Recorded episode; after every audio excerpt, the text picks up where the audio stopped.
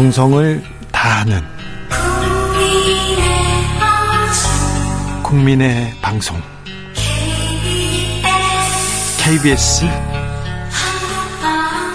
주진우 라이브. 그냥 그렇다고요.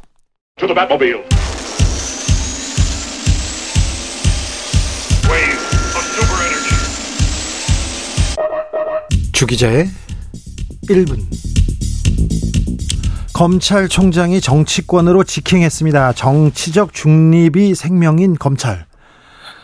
정치적 중립이 의심받습니다. 정치권 수사는 정치적으로 보일 수도 있습니다. 그래서 공정이 중요합니다. 공정을 위해서 절차적 정당성 지키는 것도 매우 중요합니다. 여든 야든 가리지 않고 법과 원칙에 맞게 수사하는 태도 필요합니다. 그런데 잘 모르겠습니다. 업자한테 룸사롱 접대를 받은 검사들이 있습니다. 1조 6천억 원 펀드 사기 당사자인데 그 당사자한테 접대와 청탁을 받았습니다. 검사 중 한 명은 사건 수사 검사였어요. 뇌물이 명백합니다. 그런데 뇌물죄 적용 안 하고요. 100만 원 넘지 않은 향응이었다고 검사들은 주장합니다. 술자리에 두 명이 더 들렀으니까 술값 깎아줘야 된다고 그런 얘기를 하고 있습니다. 그런데 검사들이 그 주장을 하고 있습니다. 결국 검사들 무죄 받았습니다. 앞으로 공무원 룸사롱 접대는 처벌하지 않을 겁니까, 검사님들? 검사가 전직 검사 짜고 야당 정치인을 고발해달라고 합니다. 고발장을 만들어 보냅니다, 검사가. 그런데 검사들은 검사 출신 여당 의원의 말만 듣고 죄가 절대 없습니다. 절대요. 무혐의. 검사는 재판을 받고 있는데 말입니다. 한 검사는 받고 있는데 공무원이 정치에 개입하면 안 되잖아요. 이건 엄히 다스려야 되지 않습니까, 검사님? 이게 검찰의 공정이고 중립입니까? 국민 보기에는 좀 웃깁니다. 공정한 척이라도 좀 해주십시오. 부탁합니다. 감사원장이 정치권으로 직행했습니다. 헌법기관 독립, 헌법상 독립기관 감사원, 감사원의 정치적 독립이 의심받습니다. 감사원은 독립과 중립 지키기 위해서 더 힘써야 됩니다. 공정을 해 보이기 위해서 더 부단히 노력해야 됩니다. 그런데요. 한쪽만 팝니다. 너무 티나요? 전 정권 때 임명된 인사가 기관장으로 있는 곳만 주구장창 감사합니다. 실효성 없는 서면조사 들먹입니다. 이게 감사원의 공정이고 중립입니까? 많이 웃겨요. 감사원이 대통령실과 작전 짜는 문자는 좀 숨기셔야죠. 국가 국민을 위해 애쓰는 다른 공무원들의 명예도 좀 생각해 주셔야죠. 좀 공정한 척이라도 해주세요. 부탁합니다. 지금까지 주기자의 1분이었습니다. 비, 나쁜 남자.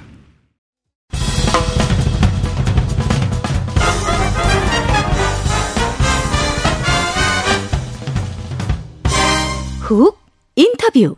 훅 인터뷰 이어가겠습니다. 감사원의 감사 권익위에서 이렇게 시작됐는데요. 3주간의 감사 2주 연장, 2주 재연장. 드디어 권익위 감사가 음, 감사의 감사를 이어가다가 지난주에 종료됐다고 합니다. 감사원의 감사를 조목조목 비판하면서 반격의 서막 예고하고 나섰습니다. 전현희 국민권익위원장 만나보겠습니다. 안녕하세요. 안녕하세요. 음, 감사는 끝났습니까? 공식적으로는 끝났는데 네. 아직 저에 대한 조사는 하지 않아서 아직이요? 네. 지금 감사원에서 권익위 감사 시작하면서 전현희 위원장 근태 문제가 있다, 출퇴근 시간 문제 있다, 그걸로 시작했잖아요. 네, 저를 근데, 표적으로 했죠.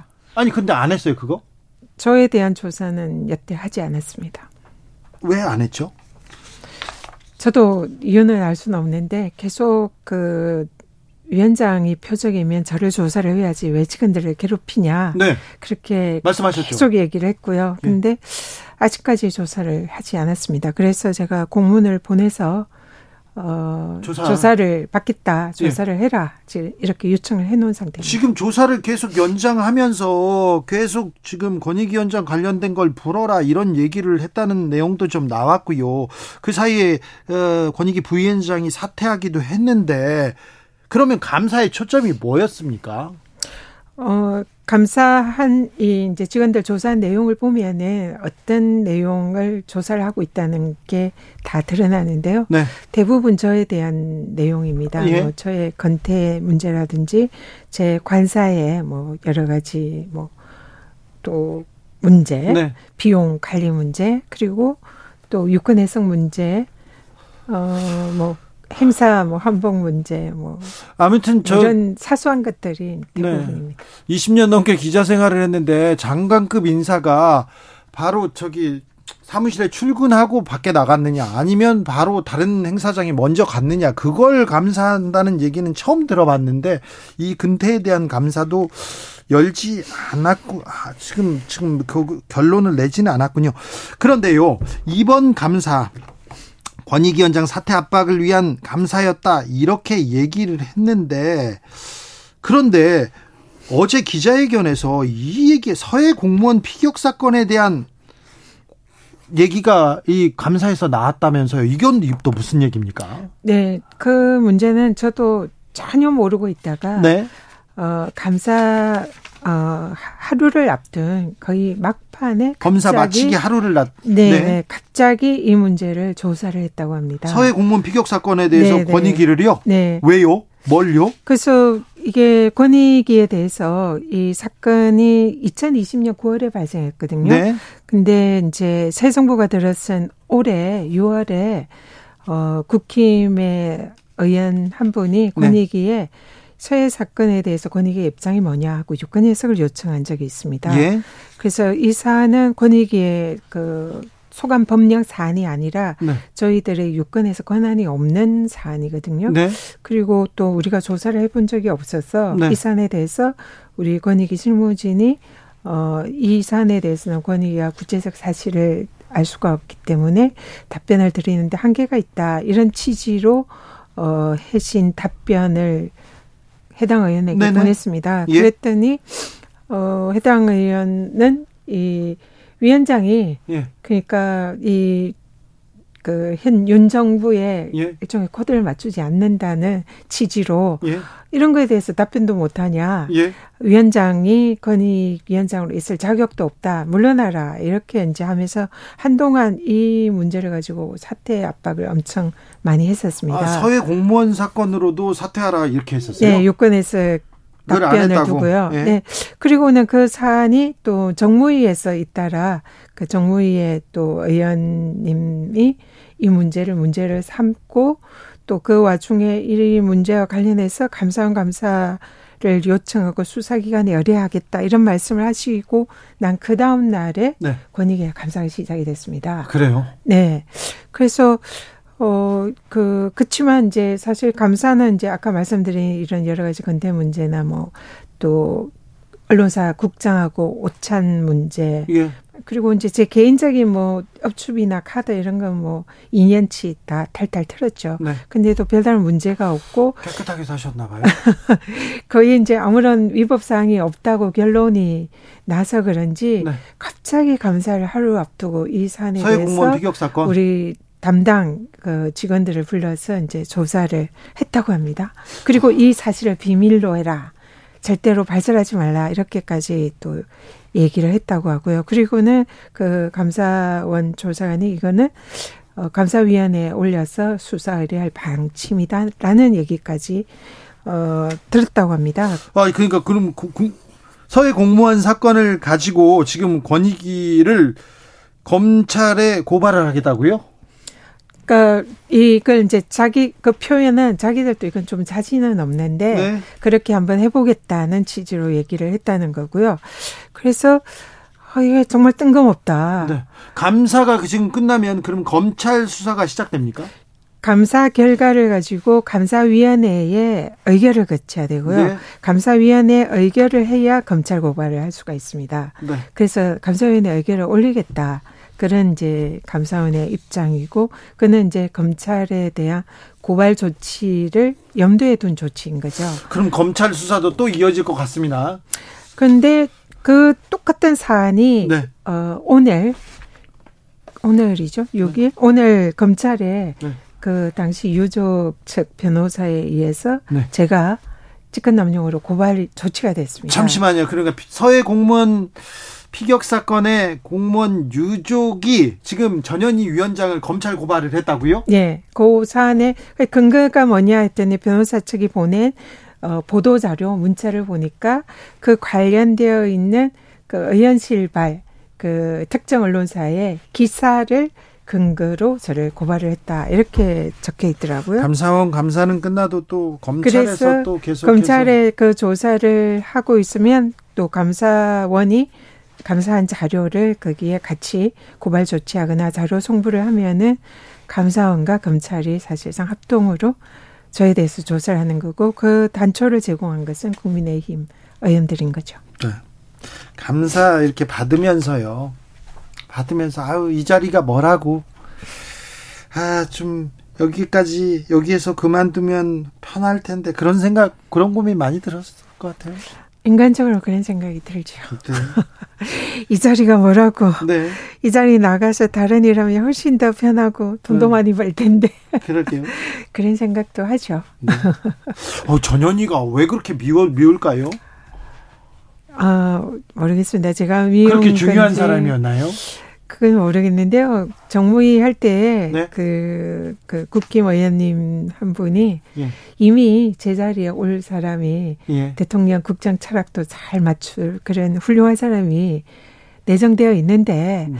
왜 자리를 비키지 않고 물러나지 않고 그 자리를 버티고 있느냐 아, 그런 말씀을 하셨습니다. 그 자리가 자리에 올 사람이 정해져 있는 것 같습니다. 네, 네, 그렇군요. 음. 감사원에서 감사를 했는데 지금 뭘 발표하는지는 잘 모르겠습니다. 근데 감사원의 감사가 끝났으니까 그래 그러면은 내가 이제 조목조목 반박하겠다. 반격의 서막 얘기하셨는데요. 네. 어떻게 네. 하실 예정입니까?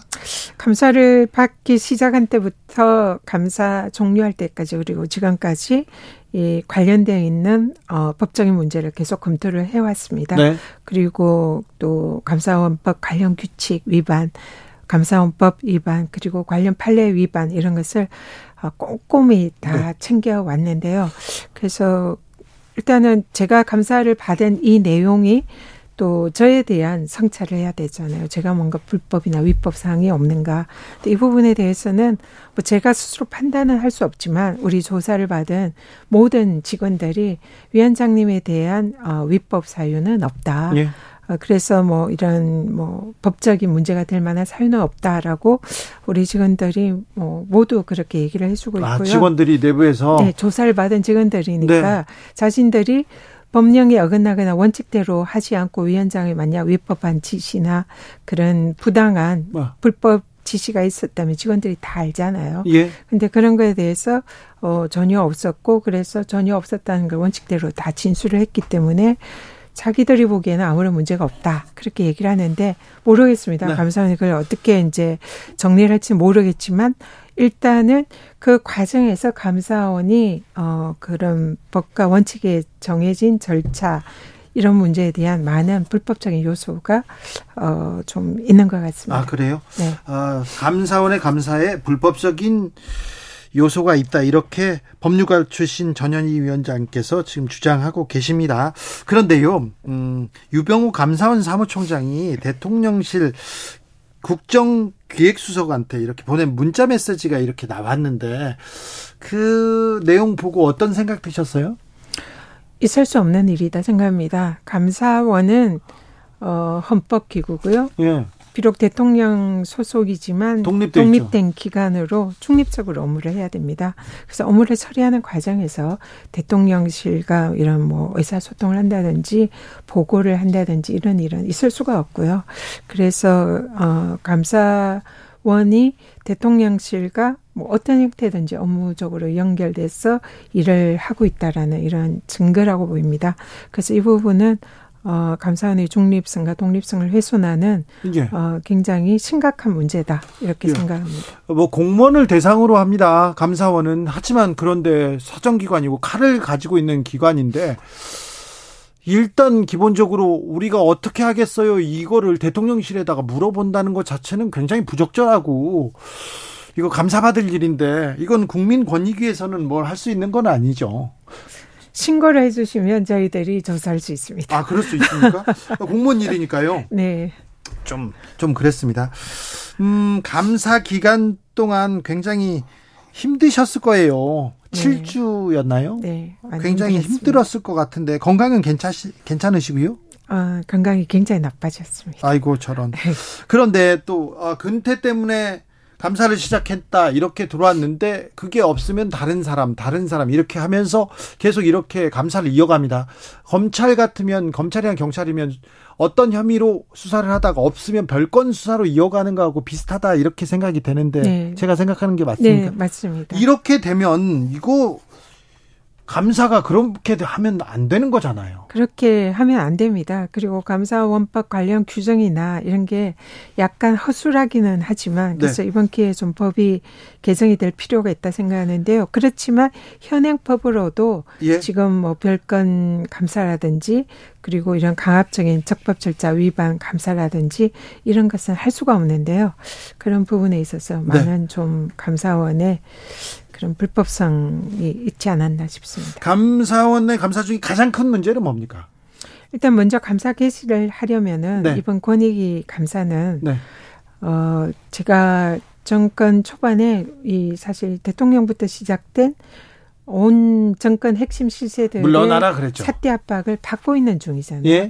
그런 기관장을 타겟으로 표적 감사를 한다는 것은 누가 봐도 이거는 사태 압박 표적 감사로 의심이 될 수 있는 사안이고 예. 매우 중요한 사안일 수 있습니다. 감사원의 중립성이 의심이 되는 그런 중요 사안에 대해서는 반드시 감사위원회 의결을 거쳐야 되고요. 감사위원회 의결 안 거쳤습니까? 감사위원회 의결을 거치지 않고 느닷없이 아무런 예고 없이 네, 감사를 시작했습니다. 그래서 현재 서해 사건 감사와 권익위 감사가 감사위원회 의결을 거치지 않은 감사이기 때문에 위법하다 이런 지적들을 전문가들이 많이 하고 있고요. 네, 절차적 중립성, 절, 절 절 차적 공정성 이런 것도 중요한데 네, 맞습니다. 부분, 네. 그리고 감사원은 감사를 하는 도중에 정보나 감사 자료를 많이 획득을 해서 피감사 대상에 대한 많은 그런 자료를 가지고 있잖아요. 예? 그러면 감사원법 관련 규칙에 따르면은 이 피감 도중에 획득한 정보라든지 자료들은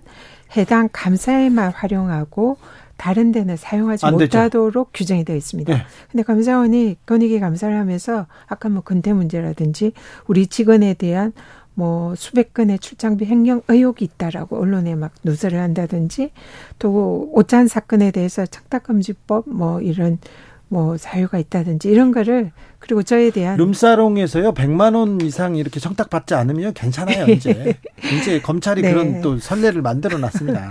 그래서 저에 대한 그런 네. 좀 망신 주기식 네. 많은 정보를 외부에 많이 흘렸는데요. 이런 것도 명예훼손죄를 구성하기도 하지만 감사원 관련 규정 위반입니다. 아, 네. 그래서 이런 내용들이 꽤 많이 있습니다. 자, 문재인 정부가 끝나고 윤석열 정부가 왔다.